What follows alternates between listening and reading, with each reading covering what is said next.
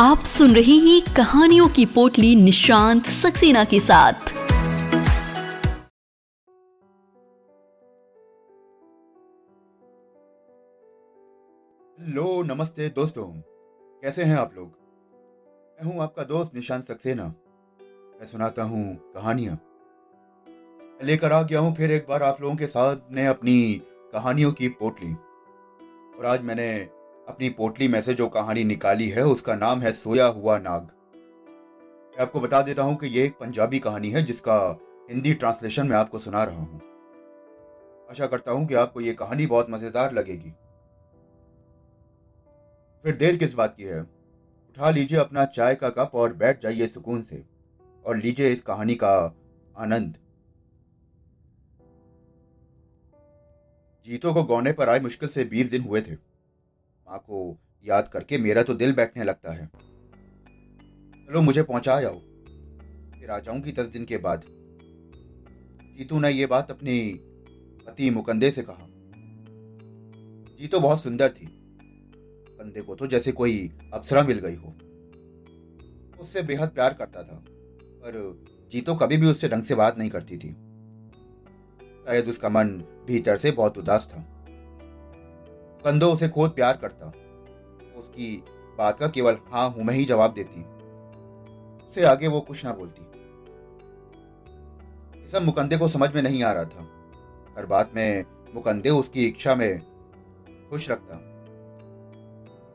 अजीतो ने मायके जाने के लिए कहा।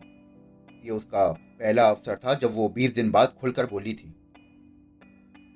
कंदे इस बात से प्रसन्न था कि चलो, वो कुछ तो सामान्य हुई। आहू के आगे कुछ तो उसने बोला। जब वो जीतो को मायके छोड़ने गया तो उसके ससुरालियों ने उसको उस रात वहीं रोक लिया। अश्विन का महीना था। कंधे सोते समय परिवार से कुछ दूर खाट पर लेट गया। आधी रात को जीतो को लगा जैसे मुकंदे बेसुध सो रहा है। चुपचाप उठी। कंधे के सीने पर हाथ रखकर देखा तो वो हिला डुला भी नहीं। जीतो को विश्वास हो गया था कि वो बेसुध सो रहा है।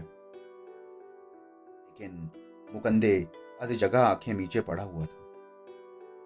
वो सिर्फ़ सोने का नाटक कर रहा था। जीतो ने पोले पोले पाँव रखकर आँगन पार किया और दरवाजे का कुंडा खोलकर बाहर निकल गई। कंधे जैसे सपना देख रहा था। वो उठा और खिड़की से लटकती कृपाण उतारकर जीतो के पीछे पीछे चल दिया। उससे पचास साठ कदम ही पीछे पीछे चल रहा था। हालाँकि जीतो को नहीं पता था कि उसके पीछे कोई आ रहा है। उसका मन तो कहीं और ही भागे जा रहा था। रास्ते में एक नाला आया।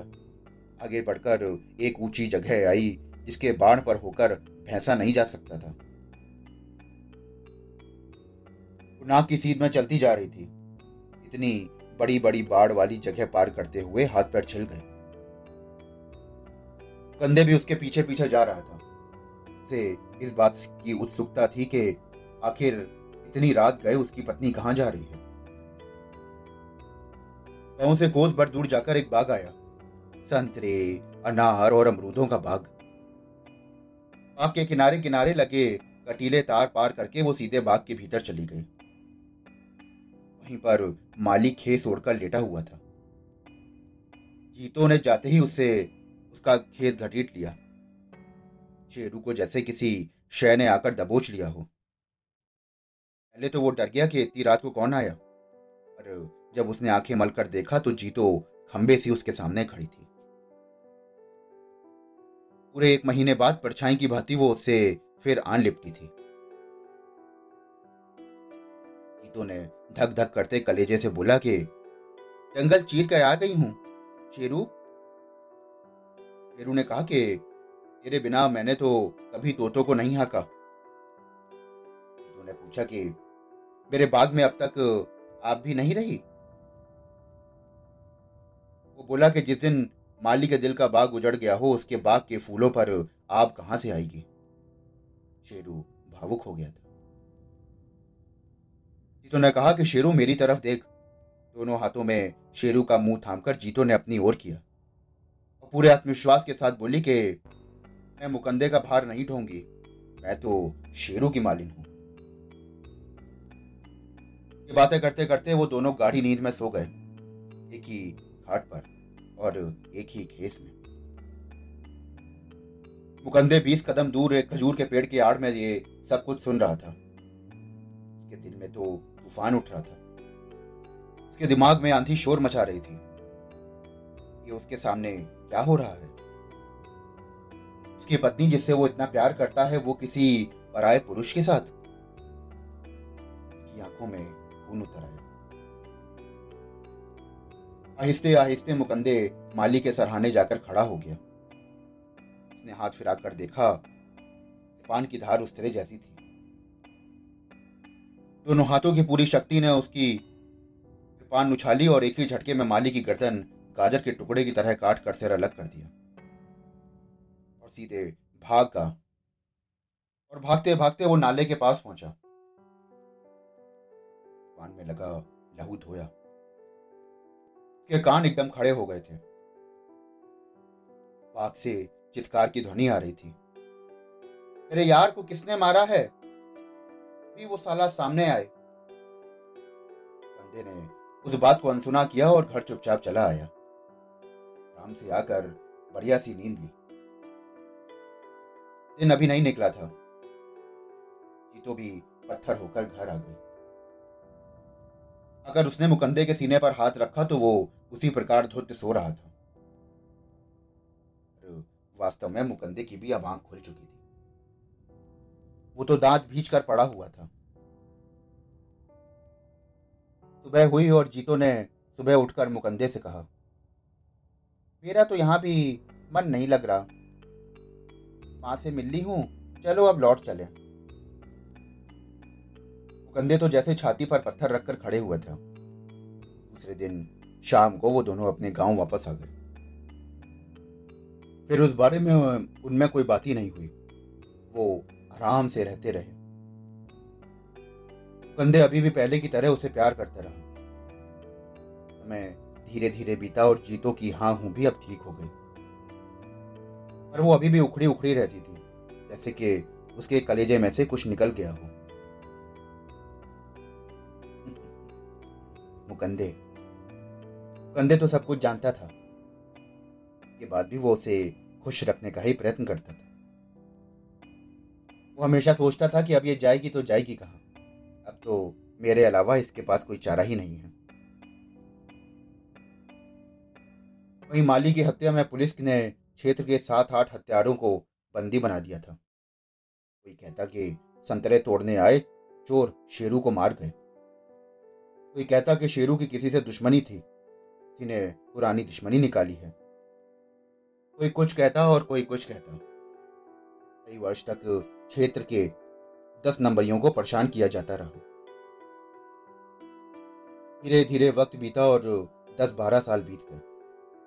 तो अब तीन बच्चों की माँ बन गई थी। पति पत्नी में भी अब खूब निभ रही थी।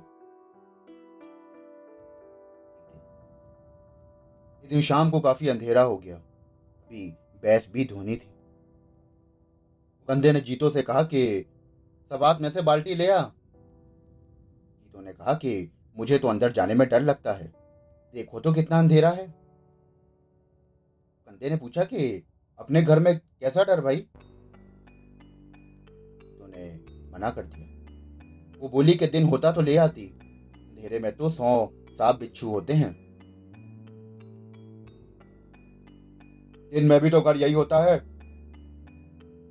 आवाज़ में अब थोड़ा सा रौब और थोड़ी सी तेज़ी थी। जीतो ने भी साफ़ जवाब दे दिया कि तुम ही जाके खुद ले आओ, मैं तो अंदर ना जाऊँगी।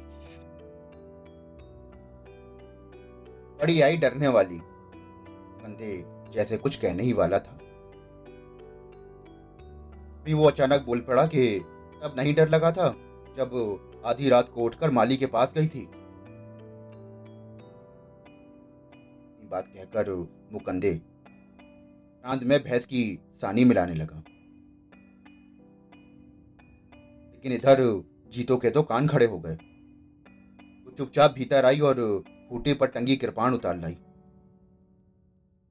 और बड़ी तेज़ी से चिल्लाई।